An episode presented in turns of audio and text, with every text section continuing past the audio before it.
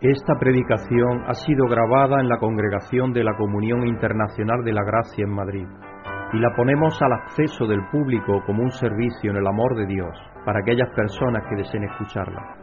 Pedimos que la palabra de Dios tome vida en tu corazón mientras escuches.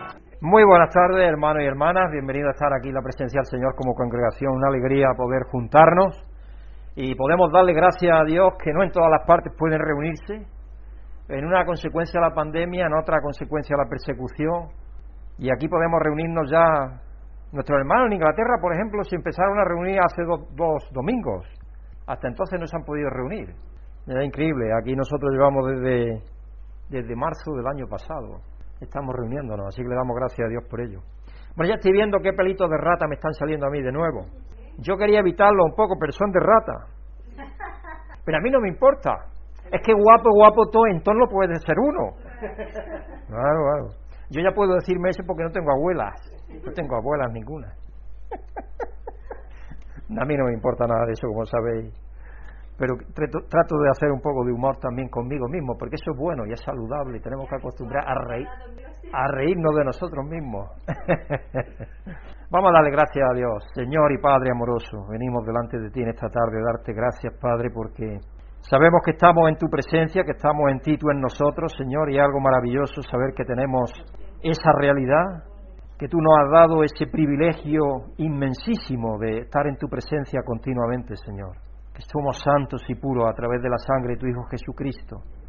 Señor, que tenemos un futuro que nos aguarda maravilloso si es que ejercitamos cada día la fe en Él, creer que Él pagó por nosotros, Señor, que Él efectivamente hizo justificación y que por medio del Espíritu tú nos has santificado y que somos tus hijos e hijas y que nos has dado una herencia inmensa en ti por medio de tu Hijo a través del Espíritu. Así te damos gracias, Padre, por ser tan amoroso, tan misericordioso, tú renuevas tu misericordia para cada uno de los tuyos cada día, Señor, y sabemos que tú tienes en mente a cada uno de los que has creado, porque tu Hijo Jesucristo dice que haces llover sobre buenos y malos, y sabemos que así es, y que Tú te preocupas, Señor.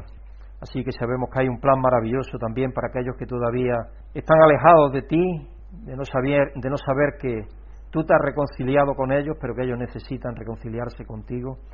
Así que te pedimos, Padre, también por cada uno de nosotros, de los que nos hemos comprometido contigo, los que tú has conocido ya de una manera más íntima, cada uno de los cristianos, Señor, que nos ayude a, a ponernos en su camino como el eunuco Felipe fue allí con aquel que bajaba de Jerusalén a Candace y tú le indicaste por medio de tu espíritu que se acercara a él, que nosotros, Señor, tú nos indiques dónde estás moviendo a uno por medio de tu espíritu para que podamos acercarnos a ellos y llevarle en una forma receptiva a tu evangelio. Porque aquí, Padre, cada día, en nuestro caso, por ejemplo, son cada día más las personas que están llamando para dar de, de baja a sus seres queridos que han muerto de la revista y cuando le ofreces que si quieren recibirla parece que estemos hablando de estamos hablando de ti y parece que estemos hablando de una plaga, Señor. Queremos, Padre, pedirte que tú cambies el corazón y la mente de nuestros compatriotas y que los ayude a acercarse a ti. Y de aquellos que viven también en este país, Señor, que no se olviden de que ellos, la mayoría, son cristianos. Que no se olviden con las luces de la ciudad y con los papeles de colores que ofrece la economía y tantas cosas engañosas que nos ofrece este mundo. Te pedimos, Padre, por todos los tuyos alrededor de la tierra y te damos las gracias por cada uno de ellos, pidiéndote que tu Hijo Jesucristo esté gozoso aquí en medio de nosotros en esta tarde y que todo lo que hagamos sea para darte gloria y honra, Señor, porque todo, todo te lo mereces tú, tú te mereces toda la gloria y toda la honra, toda la alabanza. Así que te pedimos, Padre, que todo lo que se haga, desde la alabanza hasta el amén último, cuando nos vayamos, que sea hecho para gloria tuya. Y que tú sigas siendo glorificado en cada una de nuestras vidas cuando salgamos de aquí y que salgamos sabiendo un poco más de lo que tú quieres de nosotros, Señor. Dándote gracias, Padre, y pidiéndote esto en el nombre glorioso y santo de nuestro Señor Jesucristo. Amén. Vamos a ir, hermano, a Salmo 51, salmo muy conocido. Ten compasión de mí, oh Dios, conforme a tu gran amor, conforme a tu inmensa bondad, borra mis transgresiones. Lávame de toda mi maldad y límpiame de mi pecado yo conozco mis transgresiones, siempre tengo presente mi pecado. Contra ti he pecado, solo contra ti, y he hecho lo que, no es, lo que es malo ante tus ojos. Por eso tu, tu sentencia es justa y tu juicio irreprochable. Yo sé que soy malo de nacimiento, pecador me concibió mi madre. Yo sé que tú amas la verdad en lo íntimo, en lo secreto me has enseñado sabiduría. Purifícame con hisopo y quedaré limpio. Lávame y quedaré más blanco que la nieve. Anúnciame gozo y alegría. Infunde gozo en estos huesos que has quebrantado. Aparta tu rostro de mis pecados y borra toda mi maldad. Crea en mí, oh Dios, un corazón limpio y renueva la firmeza de mi espíritu. No me aleje de tu presencia, ni me quites tu Santo Espíritu. Devuélveme la alegría de la salvación, que es que un espíritu obediente me sostenga. Salmo 51 nos invita hoy a la alabanza, se centra en el arrepentimiento de David después de la historia de 2 Samuel 11, 26 al 12, 13, cuando él se acercó a Betsabé porque la vio por una ventana que estaba bañándose y todo aquello, esa historia la sabéis todos, la hemos repasado alguna vez, y entonces quiso saber quién era y se acostó, se acostó con ella, quedó embarazada y entonces lo que hizo él fue precisamente poner a su esposo, a Urias, lo puso en el frente de batalla hasta que muriera. Y él, Dios lo recriminó eso por medio de Natán, que vino el profeta Natán y le contó aquella historia de las ovejas, de aquel pastor que tenía muchas ovejas y otra persona que tenía una sola y dice, tú has ido por esa sola. No, le dijo, ¿qué te parece a ti? Porque los profetas eran muy listos. Dice, ese hombre debe morir, es digno de muerte. Cuando estaba poniéndole en la situación. Y dice, pues tú ese hombre. no sé yo cómo se sentiría David, pero David se sintió bien confesado, ¿no? Y se compugió en su mente, en su corazón, se arrepintió y entonces Dios lo volvió a recibir lo volvió, lo volvió a honrar. Así que David recibió las consecuencias de sus acciones pecaminosas porque Dios le dijo que no departiría de su casa la espada, a consecuencia de la muerte, no departiría la espada de su casa. Y eso casi hasta ahora se está cumpliendo. Israel mismo es un, pueblo que está perseguido continuamente. Así que hasta el día de hoy está cumpliéndose esa realidad. Si bien David recibió las consecuencias, como digo, de, de sus acciones y pecados, Dios le mostró misericordia y más adelante buscó al Señor para que le restaurara y Dios sin lugar a duda le restauró. Porque la misericordia de Dios es infinita, por eso es que empieza, ten compasión de mí, oh Dios, conforme a tu gran amor y conforme a tu inmensa bondad. Él sabía que Dios era inmensamente bondadoso, inmensamente amoroso, igualmente que nosotros lo sabemos. Entonces, por eso que alabamos a Dios con todo nuestro corazón, con todo nuestro ser. Porque ninguno de nosotros podemos decir que es perfecto, ninguno de nosotros podemos decir que no hemos pecado. Todos pecamos, ya sea de obra, de omisión, eh, todos pecamos en, en nuestra mente, en nuestro corazón, más de lo que queremos. Sin embargo, Dios es inmensamente misericordioso y compasivo con cada uno de nosotros. Señor Dios, gracias porque un día Jesucristo ha venido a este mundo y ha dado su vida por nosotros. Y ahora, Padre, queremos dar gracias porque solamente el Señor debe ser glorificado, exaltado. Solamente el Señor es nuestro Dios y nada nos falta, Padre. Gracias en nombre de Jesús. Amén. Vamos a dar gracias a Dios por su compasión y amor, porque es por eso, Él ha sido compasivo con cada uno de nosotros y con, todo el mundo, porque se ha reconciliado ya con todo el mundo entero, la cosa que la mayoría de la gente no lo sabe, viven todavía ajenos a esa realidad, andando conforme al, príncipe de este mundo todavía, en la ignorancia de sus mentes y corazones. Amoroso Dios y Padre, Señor, venimos a darte gracias porque tú te mereces toda gratitud, toda alabanza, todo honor y toda gloria. Señor, tú eres todo amor y todo compasión. Señor, nosotros no sabemos ni siquiera, como padres somos algunas veces compasivos con nuestros hijos, pero la compasión que tú nos tienes es miles, millones y millones, trillones de veces más que la compasión que nosotros podamos tener con nuestros hijos o con nuestros seres queridos. Señor, tú eres todo bondad, todo amor, todo compasión y todo amor. Así que te damos las gracias, Padre, por ese amor inconmensurable, inmedible que tú tienes. Un amor, Señor, que es totalmente inmerecido en nuestro caso. Nosotros no hemos hecho nada absolutamente para merecerlo. Que te damos las gracias, Padre, por ese amor que tú tienes, que es infinito, interminable e incondicional. Gracias, Padre, en el nombre de tu Hijo Jesucristo. Amén. Y vamos a pedir a Dios, como lo hizo David, que cree en nosotros un corazón limpio, y renueve la firmeza de nuestro espíritu. Porque creo que eso sí que lo necesitamos cada día los cristianos. Los cristianos tenemos que ser, estar siendo renovados cada día en nuestro corazón. Estar siendo renovados cada día en nuestra firmeza, en nuestro espíritu, para seguir el espíritu de Dios y la bondad de Dios. Amoroso Dios y Padre, Señor, tú nos dices en tu palabra que somos como el tamo de la cera y como la hierba y la flor que se seca, y que somos malos, porque así es en nuestra naturaleza, Señor, pero tú nos has limpiado, nos has dado la vida, y ahora quieres que vayamos corriendo, Señor, hacia aquello que tú nos has hecho ya en tu Hijo Jesucristo, y que cual atleta corramos hacia la meta que tú ya nos has llevado en tu Hijo. Así que te pedimos, Padre, que nos des ese, limpio corazón, ese espíritu afable, ese espíritu humilde, ese espíritu que te mira a ti, Señor, que mira a tu Hijo Jesucristo para correr como, como ejemplo y como alalit y tenerlo delante siempre, y que nuestra vista no se pierda de Él, Señor, en ninguna ocasión. Así que te pedimos que nos ayudes, Padre, a, a correr en la carrera a la cual tú nos has invitado, una carrera que va hacia la perfección en tu Hijo Jesucristo, por medio del Espíritu.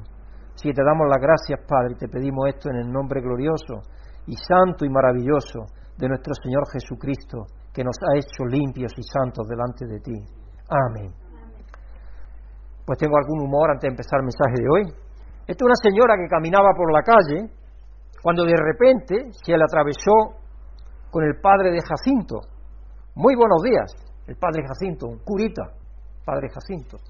Muy buenos días. ¿No es usted la señora Esperanza, a quien casé hace dos años? Ciertamente lo soy, padre. ¿Y no han tenido niños aún? No, Padre, aún no hemos tenido esa gracia de Dios. Bueno, la semana próxima voy a Roma, así que encenderé una vela por ustedes, su esposo y su esposa en la Basílica de San Pedro, allí en Roma. Años más tarde se encontraron nuevamente. Buenos días, señora Esperanza.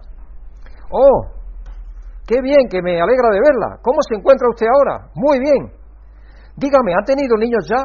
Oh, sí, tres pares de mellizos, cuatro criaturas más, en total diez. Bendito sea el Señor. ¡Qué maravilla! ¿Y dónde está su amado esposo? De camino a Roma para ver si puede apagar la vela que usted encendió.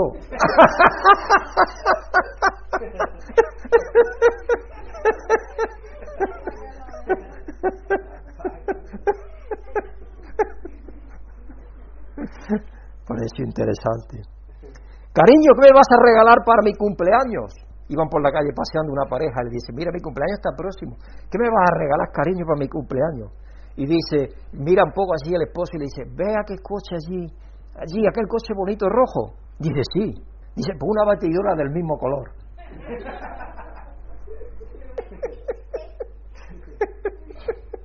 Una batidora. Seguro que la mujer estaba pensando eso, sí. no creo, no creo. Dice, cariño, ¿y si me fuera de casa qué harías? Y le dice, lentejas. Porque si, lo quiere, si las quiere las toma y si no las deja. El tema de la semana de hoy es recibir misericordia del pan de vida. Como ya hemos dicho en 2 Samuel 11, hasta el 26 y luego del 12 hasta el 13, David recibió las consecuencias físicas de su pecado. Pero Dios le mostró misericordia y más adelante buscó al Señor, en el sentido de que el hijo que tuvo con Jezabel murió, sabéis que murió, ¿no? Ese hijo. Y él se entristeció muchísimo por ello. Y eso es parte de la culpa que estaba teniendo. Y luego pues, también le dijo Dios eso, que no, no escapada, no, se, no departiría de su casa. Pero después Dios restaura, porque David se arrepiente y restaura su vida. En Efesios 4, 1 al 16, que es la escritura central del mensaje de hoy, Pablo explica cómo los creyentes deben responder a la misericordia y la gracia que hemos recibido en Cristo viviendo en unidad.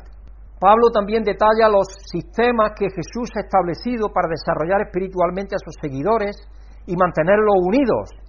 Y Juan 6, 24 al 35 relata que Jesús alimentó a los 5.000 a pesar de que los seguía, lo seguían solo para, por razones superficiales. En este pasaje Jesús les recuerda y nos recuerda que Él es el pan de vida y que Él nos sostiene. Nos sostiene no solo físicamente, sino espiritualmente, que es más importante todavía. Porque si no nos sostuviera espiritualmente, ahí sí que es verdad que no podríamos sostenernos de ninguna de las maneras. El pan podemos buscarlo más o menos o pedirlo o lo que sea, pero el pan espiritual solamente Dios nos puede dar ese pan. Y el título del mensaje de hoy es Esfuércense por mantener la unidad. Desde, desde hace varios años ya, yo estoy seguro que estáis conscientes todos vosotros de ello, un problema que se muestra recalcitrante, repetitivo en España actualmente, es el nacionalismo. El nacionalismo, y yo diría que junto a él va el individualismo, porque crecen juntos. La división de nuestro país, la división de las familias, ah, la, división incluso en las empresas. Yo estaba hablando el otro día de una empresa bastante grande de que yo conozco de vinos, que el padre tuvo que desheredar a sus dos hijas mayores porque no querían saber nada absolutamente de él. No querían nada más que el dinero.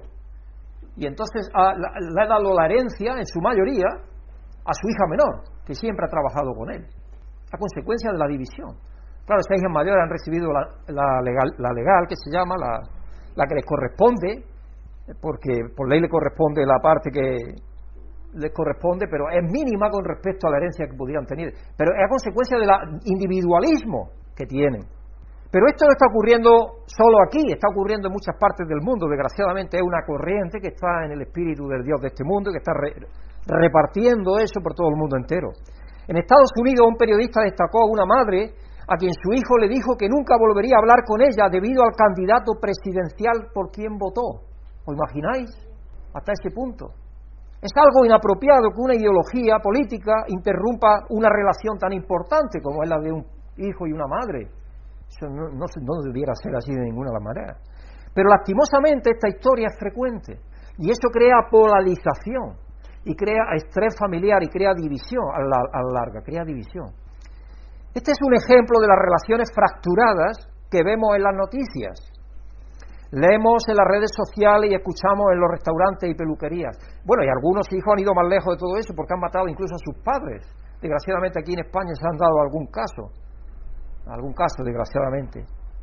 Puede que alguno de vosotros haya experimentado esto directamente y pueden atestiguar acerca de este dolor que surge cuando se cortan los lazos que nos unen como familia. Las divisiones políticas, raciales, socioeconómicas y de cualquier otro tipo son tan profundas que hay situaciones en las cuales ya no es posible sanarlas. Profundizan tanto que ya es imposible sanarlas. Desafortunadamente esta condición no es solo un problema español. Parece que muchos países están luchando por sanar las divisiones en varios aspectos. Nos estamos demoronando como sociedad. Son insuperables las divisiones en nuestra, en nuestra sociedad. ¿Dónde está Dios en medio de todo este mundo nuestro dividido? ¿Qué nos dice Él al respecto? ¿Cuál es nuestro rol como cristianos? ¿Qué tenemos que hacer? Si tenemos que hacer algo para que eso no se profundice y no se eh, enrancie más y no enraíce más y no se llegue a más problema todavía. En la carta de Pablo a los Efesios, Pablo se dirigió a una iglesia dividida. Eh, la, iglesia en, en Éfeso eh, estaba bastante dividida, igual que lo estaba en Corinto, desgraciadamente. La mayoría de la división es algo que abunda porque yo no sé a vosotros, pero la idea que yo tengo es que yo quiero que todas las personas sean como yo. ¿No es cierto? Sí, un problema que tenemos y es parte de nuestro egoísmo. Es parte de nuestro egoísmo. Y lo que tenemos que dejar atrás para que le demos cabida a la diversidad y podamos aceptar la diversidad, al otro que es diferente a nosotros.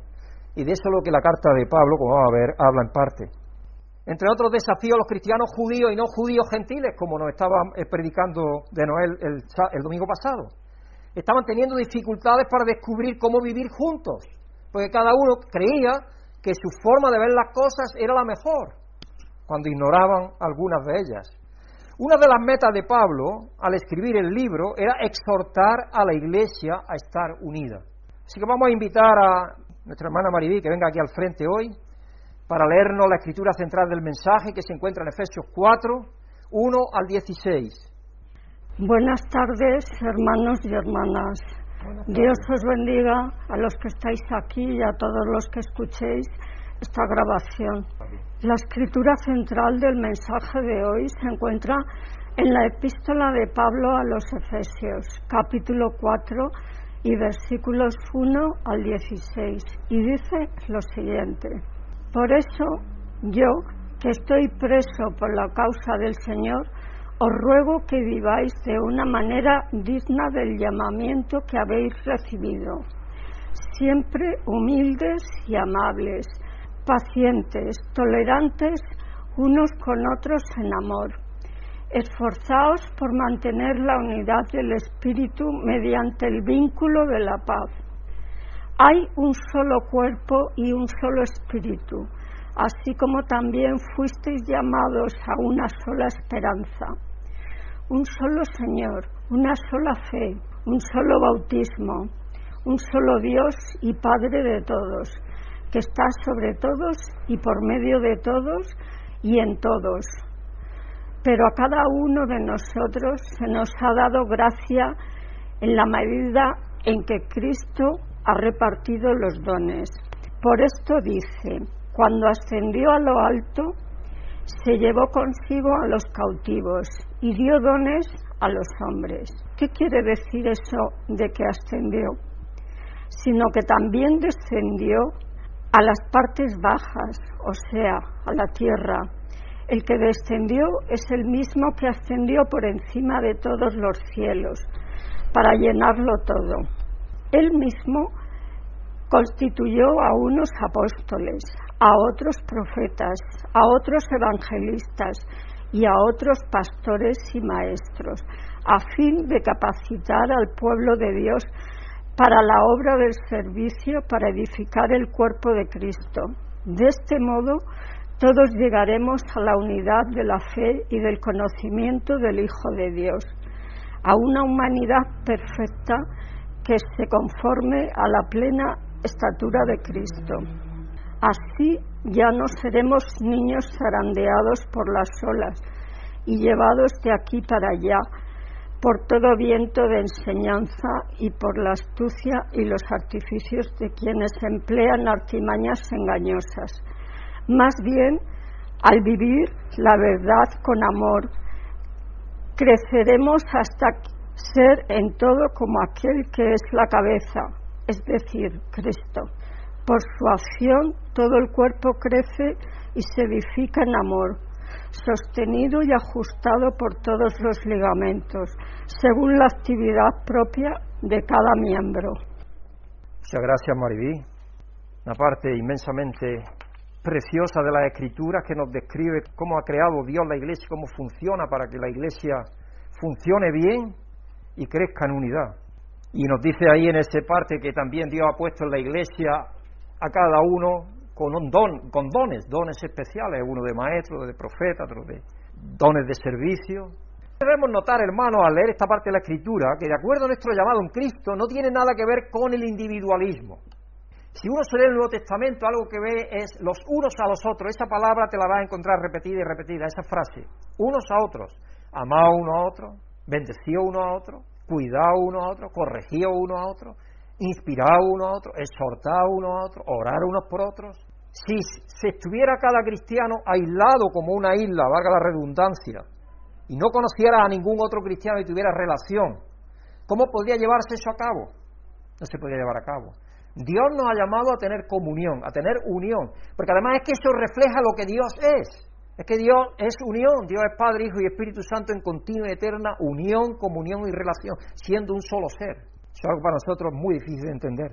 Más bien, vivir de acuerdo a nuestro llamado y nuestra invitación personal a participar en la vida y el ministerio de Jesucristo tiene que ver mucho con la forma en la que vivimos en comunidad. Si, vemos que, que nosotros somos una comunión, una comunidad, para abordar las divisiones en la iglesia en Éfeso, Pablo necesitaba que ellos primero entendieran que cuando Dios nos llama, nos llama al cuerpo de Cristo, a la iglesia. Y yo no veo que mi brazo tenga vida si está separado de mí. ¿Os acordáis de aquel que, muy rico, un abogado que salía de su oficina y de pronto pasó uno y le quitó el brazo? ¿Y sabéis lo que decía el abogado? Mi Rolex, mi Rolex, mi Rolex. Lo único que he pensado. un reloj de los más caros que hay. Pero él pensaba que eso es lo más importante. Lo más importante es que había perdido el brazo y ese brazo ya no lo podía recuperar. No, nosotros los cristianos no somos como los brazos para estar separado el brazo por un lado, la pierna por otro, el ojo por otro lado. ¿Os imagináis el cuerpo así? No se puede imaginar el cuerpo así. Pues igualmente la iglesia cristiana tenemos que imaginarla como un cuerpo unido. Y tampoco esta mano no te pegas, tú no te pegas, tú coges una piedra, te pegas en la cabeza con la piedra, con la mano. Ni con el pie tú te pegas en los ojos. Lo que hace es ayudarte, la mano te ayuda por la mañana a, limpiarte los ojos y te ayuda a ganar el pan y la vista te ayuda a ver para no caer y cada elemento dentro del cuerpo tiene su función y juega su función. Y eso es lo que tenemos que estar pensando, que cada uno quiere Dios que juguemos nuestra función de acuerdo a los dones que nos ha dado, pero como un cuerpo, como un cuerpo porque luego, luego pues, después vienen también los problemas de, de la vanidad un poco. Oye, ¿yo qué hago? Yo soy el pastor, yo soy más importante que ninguno. No, no, señor, somos miembros todos del cuerpo, igualmente. Todos igualmente del cuerpo unos que otros. Y yo creo que en el caso de Brígida, yo creo que pretendemos por lo menos mostraros, sirviéndoos, y que es así, que nosotros no, hacemos diferencia entre nosotros, el ministerio y vosotros, no, no.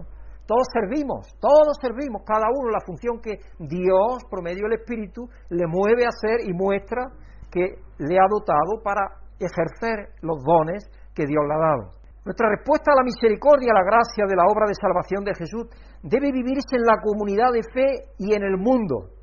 Si cuando estamos unidos somos más fuertes también para influenciar al mundo.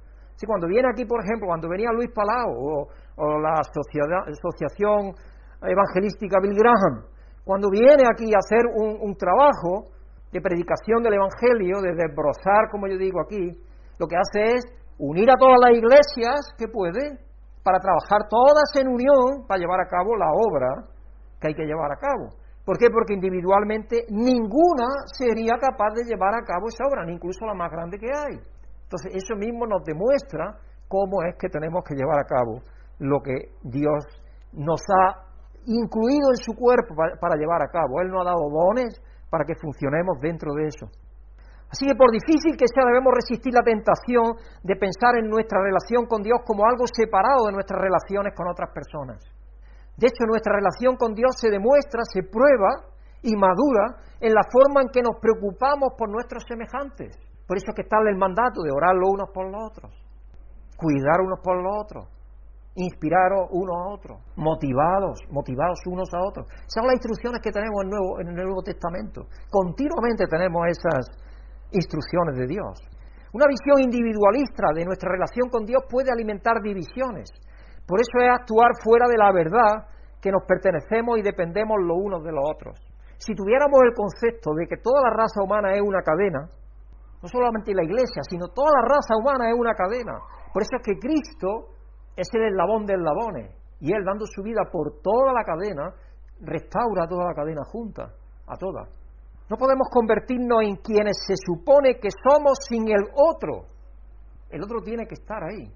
Gracias a Cristo no puedo tomar una decisión que sea buena para mí si te perjudica. La gente no sabe, por ejemplo, qué es la libertad. La libertad tuya termina cuando empieza la del otro. Y eso es lo que hoy no se sabe. Hoy la gente cree que puede hacer lo que le dé la gana y tenemos estos botellones y todas estas cosas con el virus, por ejemplo. Y es porque no saben que están poniendo en peligro a otras personas en su propio hogar y de su propio hogar a otras personas, porque todos nos relacionamos, entonces empezamos a afectarnos unos a otros. No son conscientes de esa realidad. Debido a que Cristo solo porque tu sufrimiento no me aflija directamente, no significa que no me afecte. Sí me afecta. El sufrimiento que tú tienes me tiene que afectar a mí. Por eso que dice Pablo en otra ocasión allí en Corintios que cuando uno se goza en el cuerpo, todo el cuerpo se goza. Y cuando un miembro del cuerpo se duele, todo en la iglesia, todo el cuerpo de Cristo se te duele. Y es ese esa funcionalidad que tiene el cuerpo, porque somos uno en Jesucristo. Y nos tenemos que sentir afectados los unos por los otros. Así que después de explicar la necesidad de la comunidad, o la comunión, Pablo deja en claro que la unidad y la paz requieren que hagamos todo lo posible porque eso sea una realidad. Porque muchas veces podemos pensar, ah, bueno, pero eso es cuestión de Dios, cuidado. Nosotros tenemos una responsabilidad como individuos, tenemos una responsabilidad. En otras palabras, se necesita sacrificio. Se necesita trabajo, esfuerzo para conectarse con los demás y para mantenerse conectados. Tenemos nosotros que hacer un trabajo, un esfuerzo, un sacrificio. Por ejemplo, cuando nos dice que habrá veces que nos toque, que nos toque poner la otra mejilla, eso es parte de ese sacrificio. Y no es una parte agradable, pero es bueno. O allí en Mateo 5, cuando está el sermón del monte y dice, oye, si tú vienes a traer algo al altar y ahí te acuerdas que tu hermano tiene algo contra ti, y tú puedes decir, ¿qué? Mi hermano que le den por la lata, él tiene algo contra mí. Pero lo que Cristo dice, ve y reconcíliate con tu hermano. Fíjate. ¿Por qué lo dice? Porque si tú estás bien con Dios y Él es el que te ha ofendido, Él te ha ofendido porque es el más débil en la relación, ¿no es cierto? Espiritualmente hablando estamos. Y por eso que te dice Dios, porque Él es más débil, tienes tú que ir a hacer el trabajo. Porque tú que eres más fuerte, y lo dice luego Pablo en otra ocasión, tú, tú que eres el más fuerte, restaura a tu hermano que es el más débil. También Pablo eso lo recoge después. Y eso es lo que nos corresponde. Y eso no es natural. Por lo tanto, tenemos que hacer un esfuerzo nosotros para dejar atrás nuestra naturaleza humana y que resurja de nosotros la naturaleza de Dios por medio de su Espíritu que vive nosotros. Es algo que tenemos que hacer. Pero claro, podéis decir, bueno, seamos honestos. Lo que estoy describiendo tiene mucho sentido cuando hablamos de personas con las que nos sentimos cómodos. No es difícil preocuparse por aquellos que piensan y actúan igual que uno. Pero ¿qué ocurre con las personas que nos tratan de manera incorrecta? ¿Qué pasa con las personas que son diferentes a nosotros? ¿Qué pasa con aquellas que tienen creencias diferentes? Sin la dirección del Espíritu no amaría a las personas que no me agradan. Afortunadamente, Dios no me deja espacio para decidir a quién amar. Él me dice a quién tengo que amar. Tengo que amar a todos, sin distinción, sin distinción. Y eso es así. Y eso es difícil. Pero es lo que Dios quiere que hagamos, como sus hijos y sus hijas. Porque al hacerlo, estamos unificando, estamos echando fuera el individualismo estamos trayendo a unidad todo. Después de explicar la necesidad de la comunidad, Pablo deja en claro que la unidad y la paz requieren que hagamos todo lo posible, todo. Así que necesitamos esfuerzo y sacrificio para conectar con los demás y mantenernos conectados. Más exactamente se necesita trabajo proactivo y sacrificio en amor para conectarse y mantenerse conectados. Tenemos que ser proactivos nosotros. La gente hoy normalmente de nuestro rellano, de nuestra escalera, la gente no nos saluda siquiera. Tenemos que hacer un esfuerzo nosotros por llegar a conocerles, por llegar a conocerles. Yo recuerdo cuando llegamos nosotros ahí a Villamanta a vivir, nosotros empezamos a hacer barbacoa en nuestro lugar, en nuestro pequeño eh, patio, y los otros empezaron a invitarnos también, entonces intercambiábamos. Pero todavía no había ni vallas metálicas puestas en los patios. Después pusieron ya las vallas metálicas. Los más ah, avanzados pusieron ya una cubierta entre la valla. La valla tiene alambres grandes, pero ya ellos pusieron un, un seto, una malla de seto o de algo para que no se viera qué había y qué estaban haciendo. Y así poco a poco fuimos cada vez más individualistas. Y hoy ya casi las personas ni se saludan, es increíble. Y hay veces que le digo hola a las personas y es que no me dicen hola siquiera. A mí no me importa. Yo le voy a decir tanto como las vea. Pero ese es el mundo en el cual vivimos. Vivimos en un mundo muy, muy individualista. Así que Dios nos ha dejado espacio para que nosotros decidamos a quién decir sí y a quién decir no. Sino que tenemos que amar a todos sin distinción. ¿Por qué? Porque nuestra tendencia natural es centrarnos en nosotros mismos. Por lo que, podemos, por lo que no podemos sentarnos y esperar formar relaciones genuinas con otros, tenemos que hacer el esfuerzo de nosotros crear relaciones genuina. Y eso es hablando, hablando con los compañeros de trabajo, con el vecino de la escalera, muchas veces ayudando, si una persona más mayor, eh, ¿quiere usted que le lleve la cesta de la compra? Pues si la persona es mayor y ves tú que no puede, lo que sea, eh, pues y viene y tú vas al mismo, al mismo edificio, pues a lo mejor la persona te deja. Hay tanto eh, desconfianza hoy que muchas personas ya ni siquiera se atreven a eso especialmente las personas más mayores. Pero así debemos de ser. No se puede hacer dentro de nuestra zona de comodidad en un momento conveniente para nosotros. Lo establecido en la sociedad no traerá unidad ni paz, especialmente en la comunidad fracturada. Es decir, por ejemplo, ahora yo creo que todos los gobiernos están tratando de hacer, en el caso de Cataluña que yo hablaba, están tratando de hacer lo imposible, siempre lo han hecho por años, todos los gobiernos, para que haya un poco de unidad. Todos lo han hecho, eh, del partido que sea, no importa. Todos cedieron, hicieron cosas, todos, todos. Pero parece ser que ellos no se curan eso, desgraciadamente. Eh, ¿Qué sueño le han contado en la cabeza a esas personas, no? Para que piensen que van a estar mejor aisladas del resto de España, cuando no es verdad.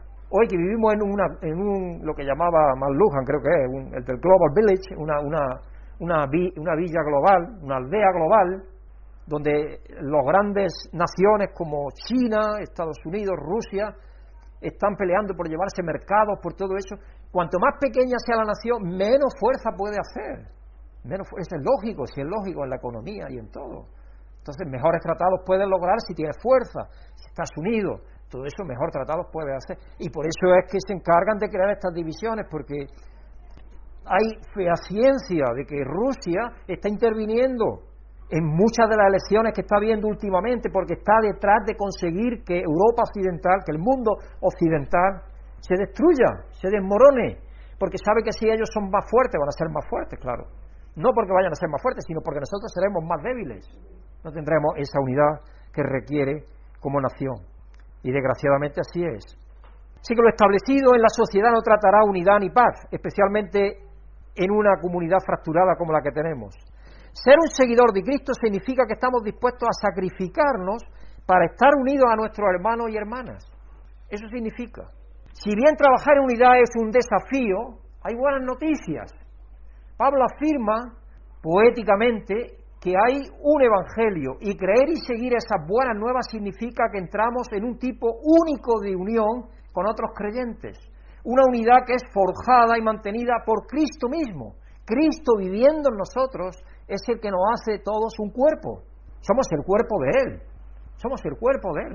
Ni siquiera nosotros ya somos el cuerpo nuestro, somos el cuerpo de Cristo. La iglesia es el cuerpo de Cristo. Con más razón todavía, para que nosotros no podamos decir nada de me corto este miembro, o yo me aíslo del resto del cuerpo, o yo me voy a esta parte y la otra, me quito el ojo y me lo llevo para allá. No, no, no, no, no podemos decir eso. Porque es que ya no somos nuestros, dice la Escritura. Si no somos nuestros. Cuando entendemos todo eso, nos damos cuenta que Dios nos ha llamado a trabajar en unidad, a trabajar en comunión, a trabajar para reflejar aquello que Dios es. Y los dones que nos ha dado es para que todo el cuerpo crezca armónicamente, dice, por todas las coyunturas que se ayudan mutuamente, como los músculos ayudan a los huesos. ¿Tú te imaginas una mano sin los, sin los músculos y sin los tendones? Estaría la mano así. Así estaría. No podía moverse de ahí. Maribí recordará un tiempo cuando le pasaba que no podía subir arriba y era un problema de, tendones. No, no, no, cada uno de los elementos que tenemos en nuestro cuerpo ocupa su función y ocupa la función para el bien de todo el cuerpo, para el bien de todo el cuerpo, no solamente de ese miembro donde está colocada esa parte, no. Y de eso es de lo que está hablando, y lo pone como ejemplo el apóstol Pablo para que ellos vayan comprendiendo de qué está hablando, porque tiene que ser un ejemplo que ellos comprendan. Así que la unidad de la cual nos habla Dios no es una unidad desde una perspectiva humana, sino en unidad en la fe y en el conocimiento del Hijo de Dios. En la fe y en el conocimiento del Hijo de Dios. Cuando conocemos que Dios está haciendo en nosotros morada, de hecho que somos su templo, que somos el cuerpo de, Cristo, cuando entendemos eso, empezamos a entender que nosotros por nosotros mismos no podemos decidir nada. Tenemos que preguntarnos primero qué, qué piensa Cristo de esto. Si yo voy a tomar esta decisión, si voy a hacer esto o lo otro, ¿qué piensa Cristo de esto? ¿Cómo actuaría Él? ¿Qué haría en esta situación? Y eso nos ayuda a ser más semejante a Él y sabemos que Él es uno, que Él es unidad, Padre, Hijo y Espíritu Santo en total unidad. La unidad no depende de nuestra propia fuerza o conocimiento. Más bien la unidad comienza cuando empezamos a tratar de ver a los demás como Cristo los ve.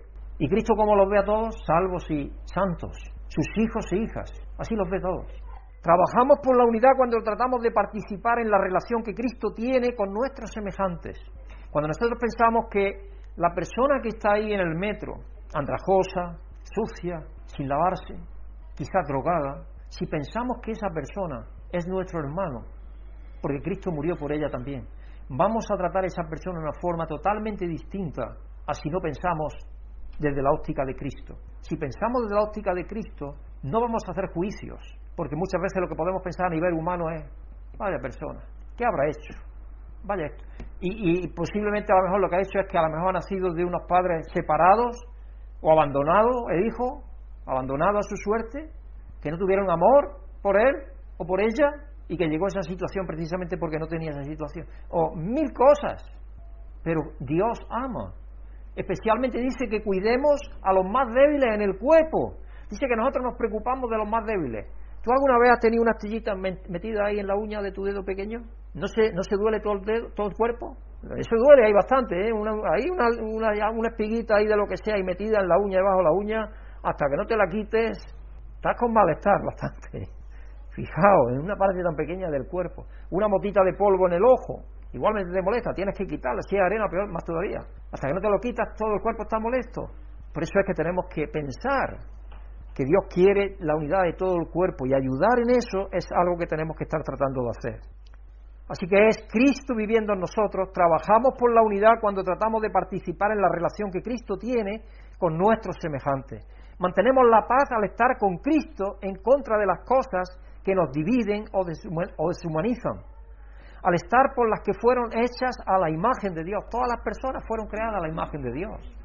Y gracias a Cristo podemos tener fe en que todas las divisiones pueden sanar.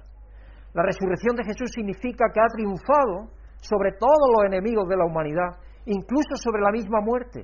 En Él hay curación para todo lo que nos aflige, incluidas las cosas que nos dividen. Y de hecho el propósito de Dios, lo vuelvo a repetir otra vez porque no me cansaré, 1 Corintios 15, 28, cuando aquel que le sometió a él todas las cosas sea sometido, cuando él le someta a él todas las cosas, aquel que le sometió a él todas las cosas se someterá también a Dios, para que Dios sea todo en todos. Ese es el fin, el propósito por el cual Dios nos ha creado a todos los seres humanos. Así que Dios tiene curación para todo, Él tiene su forma de hacerlo. Pero nosotros somos copartícipes con Jesucristo en llevar a cabo ese proceso ahora. Dios en su misericordia y gracia invita a la Iglesia a ser el mecanismo que utiliza para difundir su marca de unidad única, porque la Iglesia puede ser un ejemplo de unidad. Por la Iglesia tenemos alto y bajo, feo y bonito, negros y blancos, chino, amarillo. ¿Os acordáis cuando estaba aquí con nosotros Johnson Luku de África? Pues un hermano más entre nosotros, le ayudamos para que fuera a África a visitar a su familia, que no había ido en cinco años. Claro, uno más. Claro. Si así tiene que ser. Los versículos 7 al 16 de Efesios 4 enumeran algunos de los roles en la nueva sociedad de Dios que los cristianos deben ejercer. Esos dones que nosotros hablamos de acuerdo a los dones que Dios da para lograr la unidad en la fe y el conocimiento del Hijo de Dios. Sí, el propósito del ministerio, y muchas veces esto se equivoca, no es hacer todo. El propósito del pastorado, especialmente del pastor, es preparar a cada uno de los hermanos para la obra del ministerio. El ministerio lo llevamos a cabo entre todos. Y la labor del pastorado, del pastor, es ayudar a que cada uno desarrolle los dones y talentos para que los ejerza en bien de todo el cuerpo de Cristo, o en bien de esa parte del cuerpo de Cristo que es la iglesia, la congregación. Porque también podemos pensar a nivel del cuerpo de Cristo las diferentes denominaciones y congregaciones, cada uno en una parte, pero todas juntas son el cuerpo de Cristo también, podemos pensar en ese sentido igual. Si no dejemos de pensar en pequeño solo, en mi No, no, no, no, tenemos que pensar también en grande. Todos los cristianos alrededor de la tierra son el cuerpo de Cristo. Y cada denominación tiene también su particularidad. Algunas son más fuertes en alabanza, otras congregaciones o denominaciones son más fuertes en la palabra. Diferentes capacidades también podemos ver en algunas de las denominaciones. Y todo, todo hablando conjuntamente, todo trabajando juntos, si estamos sirviendo a Dios, estamos llevando a cabo la labor por la cual Dios nos creó en Cristo Jesús, que es una nueva creación. Yo no estoy hablando de la creación física, estoy hablando de la nueva creación en Cristo, más todavía. Y es algo que debemos perseguir activamente y lograr mediante el uso de los dones que Dios nos ha dado. Pero quizás aquí es donde radica la raíz del fracaso. No podemos hacerlo sin el aporte sobrenatural del amor de Dios, sin lo sobrenatural. ¿A qué me refiero? Os he mandado ese vídeo pequeño, corto, no sé si lo habéis escuchado o visto, pero en ese, en ese pequeño vídeo se habla de algo que es maravilloso y que es tremendamente profundo. A Cristo lo seguían, seguían multitudes. Bueno, ahí estaban siguiendo los cinco mil, estaban con él en esa ocasión. Y los discípulos estaban preocupados, dice, Señor, ¿cómo le vamos a dar de comer a esta gente? Está haciéndose la hora ya de, la cena y, ¿qué hacemos ahora? Tan lejos de la ciudad. ¿Ahora qué hacemos con ellos?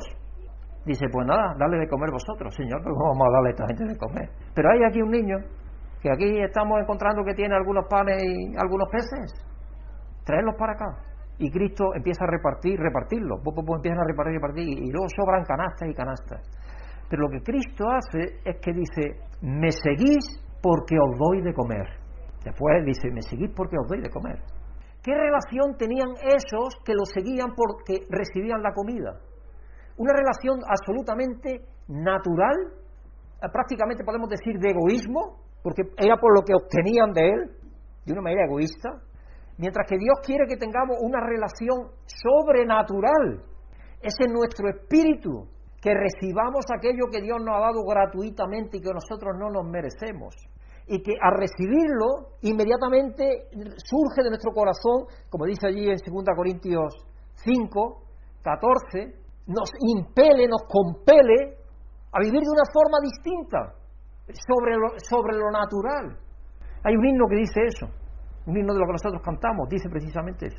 Y así es como nosotros tenemos que estar continuamente viviendo, no sobre lo físico, porque muchos cristianos incluso están continuamente pidiéndole a Dios desde la óptica natural continuamente, pero no de la sobrenatural. La sobrenatural tiene que ver con lo espiritual, con las cosas importantes. En Colosenses 4, del 1, del 1 al 4, dice, no pidáis las cosas ya terrenales porque sois celestiales, pedid las cosas celestiales, cosas celestiales, porque habéis muerto y vuestra vida está escondida con Cristo, cuando Cristo se manifieste vuestra vida será también manifestada en gloria. Es decir, está hablando de lo sobrenatural. ¿Cuántos de nosotros dedicamos tiempo a reflexionar en eso a diario? Porque si pensamos en eso estaremos más inclinados a llevar a cabo nuestras vidas la unidad que Dios quiere, a ejercer el don que nos ha dado por medio del Espíritu que yo creo que muchas veces no lo ejercemos porque no queremos comprometernos con aquello que realmente tenemos que hacer, porque tenemos que permitir a Dios que actúe por medio de nosotros, con el don que Él nos ha dado. Queremos hacer otras cosas diferentes, queremos servirnos a nosotros generalmente. ¿Por qué cree que estamos tratando o tentados a tener una relación natural con un Dios sobrenatural? Porque somos naturales y nos cuesta trabajo y tenemos que hacer un esfuerzo. Tenemos que pedirle a Dios que nos ayude a mantener nuestro foco en aquellas cosas que son celestiales, no en las cosas naturales, no en las cosas terrenales. Cristo cataliza el crecimiento espiritual, es el, catalizador, catalizador es aquello que acciona, ¡pum! que pegue la llamarada. La diversidad de dones y la unidad en la iglesia. Él es el estándar por el cual la iglesia mide su progreso hacia su meta, así como la meta misma. Cada creyente tiene un papel que desempeñar en la iglesia y solo podemos lograr la unidad cuando cada parte del cuerpo hace su trabajo, el trabajo para el cual Dios la ha equipado. Aquí Pablo equilibra el objetivo colaborativo de la iglesia con la responsabilidad individual. Tenemos que cooperar todos, todos ser responsables, así de esa manera todo está creciendo armónicamente. Dice, es, algo que va sucediendo. Él utiliza algo que es progresivo. No es que de pronto eso se lleve a cabo, no, es progresivo. Eso está, se está procediendo a lo largo de nuestra vida, a lo largo de la vida de la iglesia. Poco a poco se va llevando eso a cabo. Así que ahora que entendemos el papel de la iglesia es traer a la unidad al mundo, porque ese es el papel, porque eso es lo que Cristo está empeñado en hacer, no nos engañemos. Sí, el, Cristo no está tratando de traer aquí a este mundo la justicia absoluta, la paz absoluta, el amor absoluto, no. Lo que está tratando de traer por encima de todo es la unidad con Él, la unidad con Él. Porque cuando haya unidad con Él, todo eso vendrá a ser resuelto. Cuando nos orientamos solo en hacer una cosa concreta, estamos fallando porque nosotros como seres humanos no podemos hacerlo. No podemos. Sí, por mucho que se trabaje por la justicia aquí en el mundo, nosotros no podemos hacerlo solos. Tenemos que trabajar por la justicia indiscutiblemente, pero no sabemos que no se va a lograr. Solamente Cristo puede traer la justicia y la paz. Porque la paz es fruto de la justicia, como dice Isaías.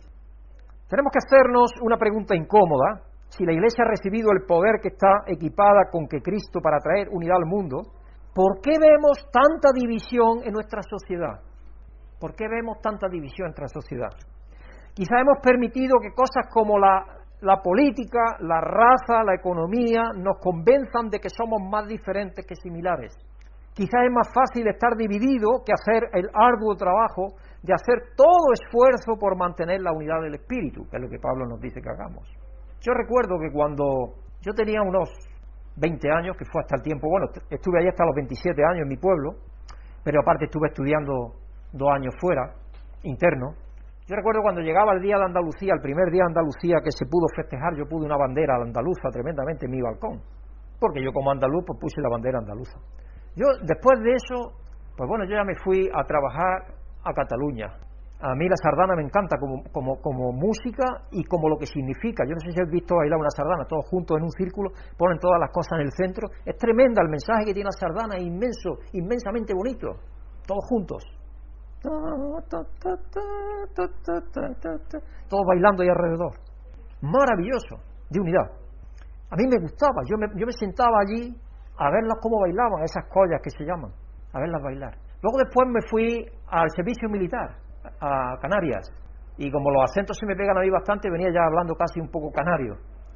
Luego me fui a estudiar a los Estados Unidos, luego me fui a Chile y yo poco a poco he visto que mi mundo no es Andalucía, ni es Canarias, ni es Cataluña, ni... no, es todo el mundo, todo el mundo. Si eso a nivel físico, ¿cuánto más a nivel espiritual? ¿Cuánto más a nivel espiritual? Nosotros somos ciudadanos del mundo y de un mundo nuevo, si queréis más todavía. El mundo que Dios está creando en Cristo, más todavía.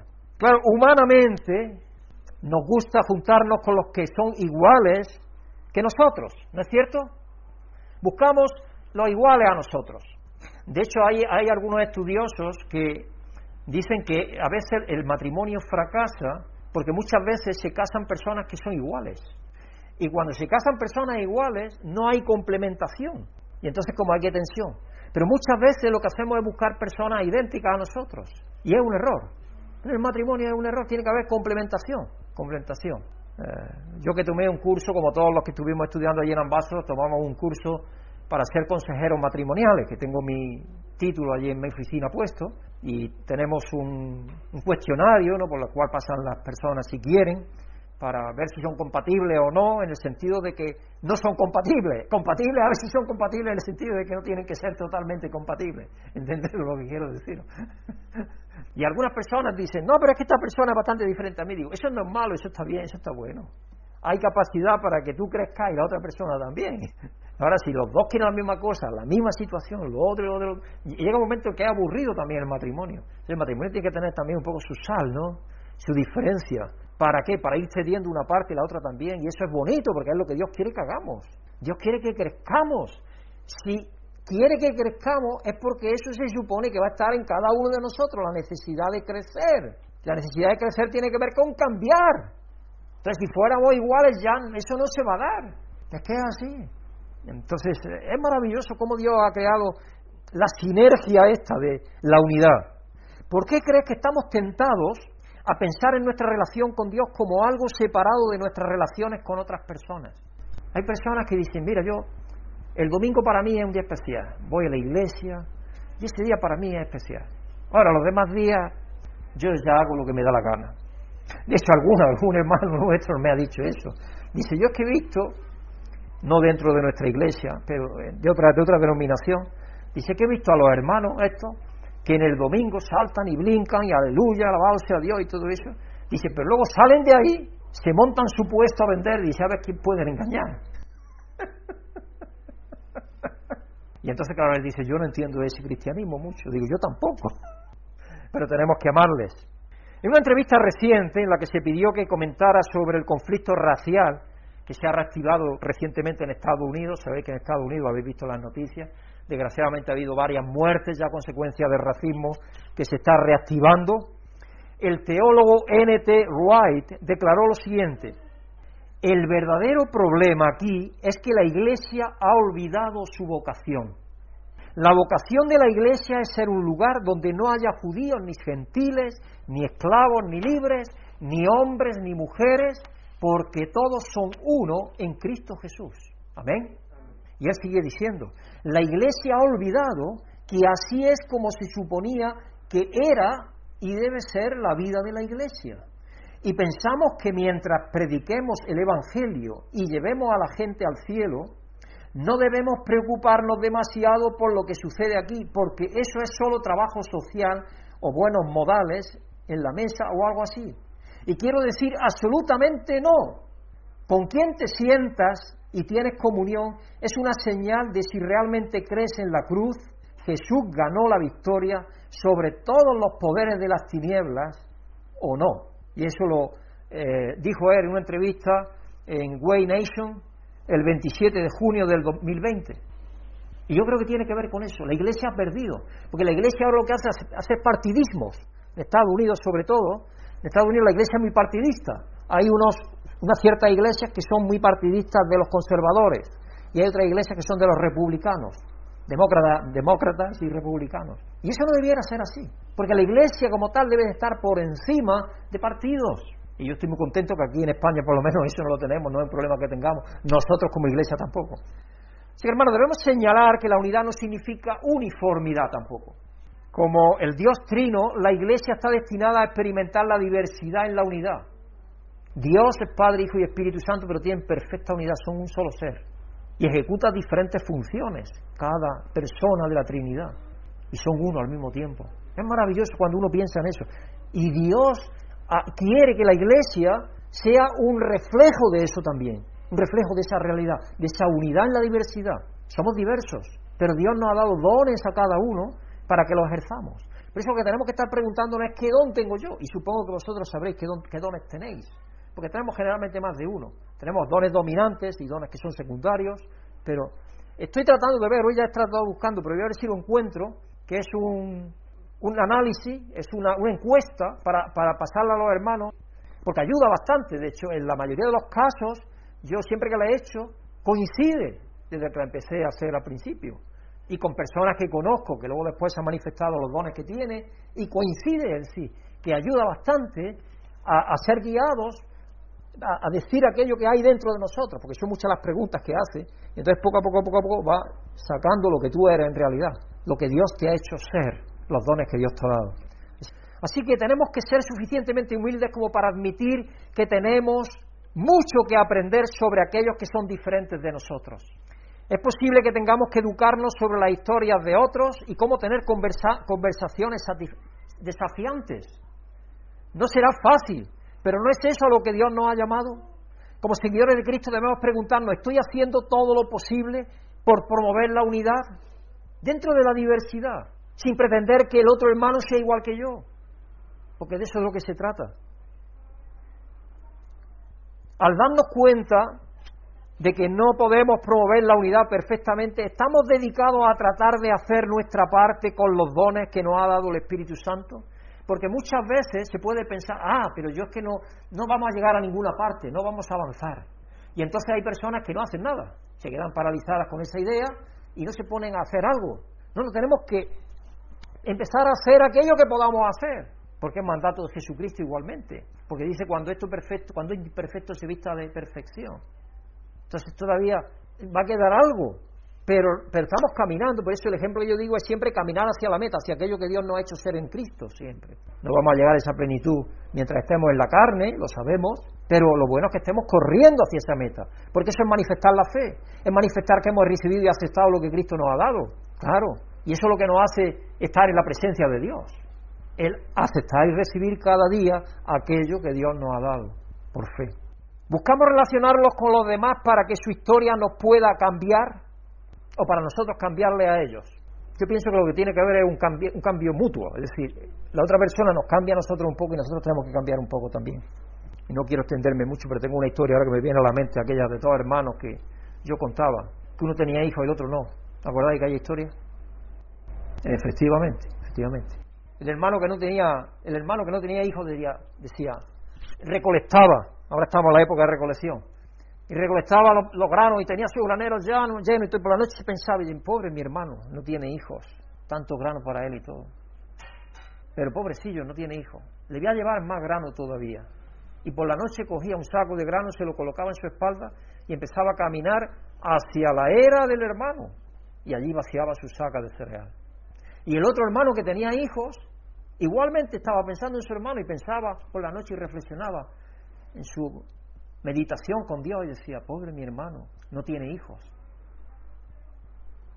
No, el que tenía los hijos, decía, sí, sí, el que tenía los hijos, dice, no tiene hijos, tengo que llevarle grano.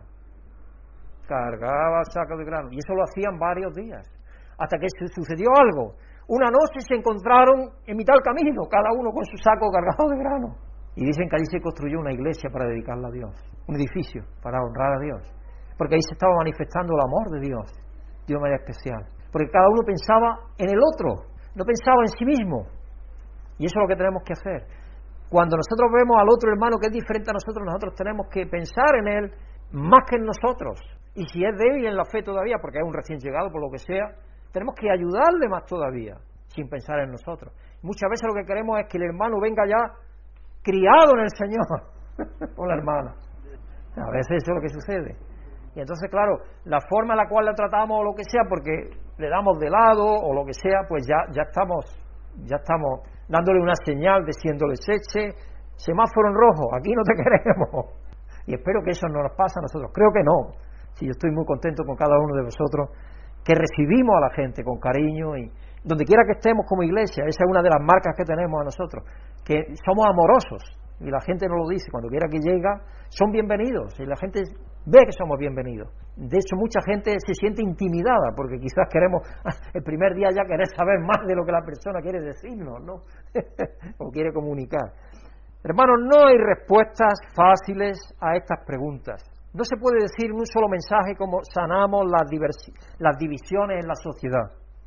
Sin embargo, lo que podemos hacer es recordar que Jesús es el Señor y que todavía está en su trono. Él está trabajando y está trabajando por la unidad, porque ese es el propósito que Él tiene, traer toda la unidad con el Padre, todo absolutamente. Entonces Él está trabajando empeñado en eso.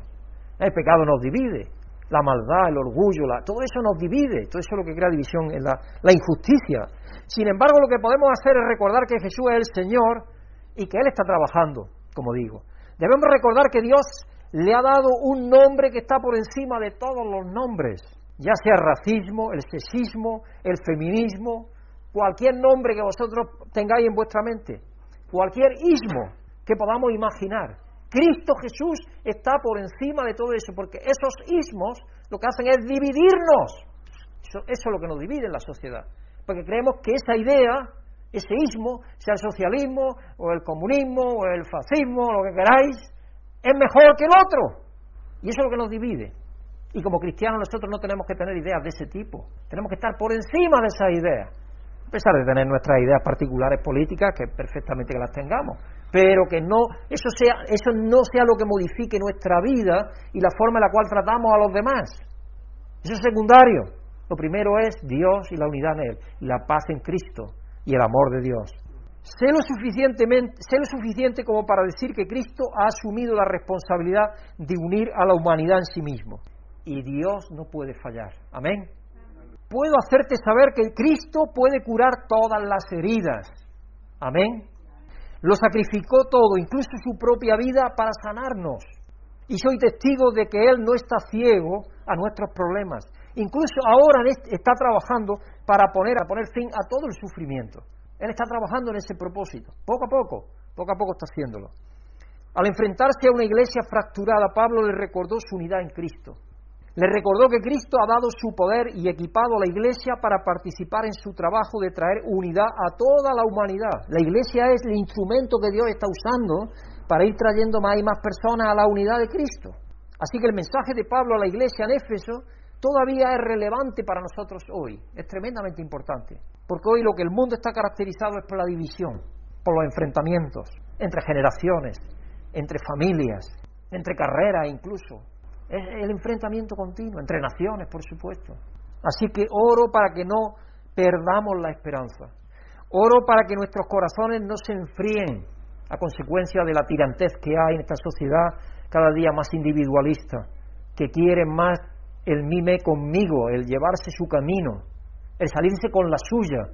Oro para que nos preparemos y nos unamos a Jesús para ser vehículos de paz y unidad por medio del amor en el Espíritu. Amén. Que Dios nos, bendiga, hermanos, a todos, nos ayude a poner en práctica esto cada día en nuestras vidas y que seamos vehículos de amor, de paz y de unidad. Porque si eso lo vamos a llevar a cabo a nivel individual, también lo estaremos haciendo a nivel de la iglesia, a nivel de congregación y a nivel de la iglesia, de denominación y a nivel de toda la iglesia, como Dios quiere que se haga. Así que vamos a darle gracias a Dios y le vamos a pedir a Pablo que venga aquí a despedirnos en oración esta tarde. Pues amado Dios, te damos la gracia, Dios mío, pues por tu amor, Señor, por lo que hiciste por nosotros, Dios mío.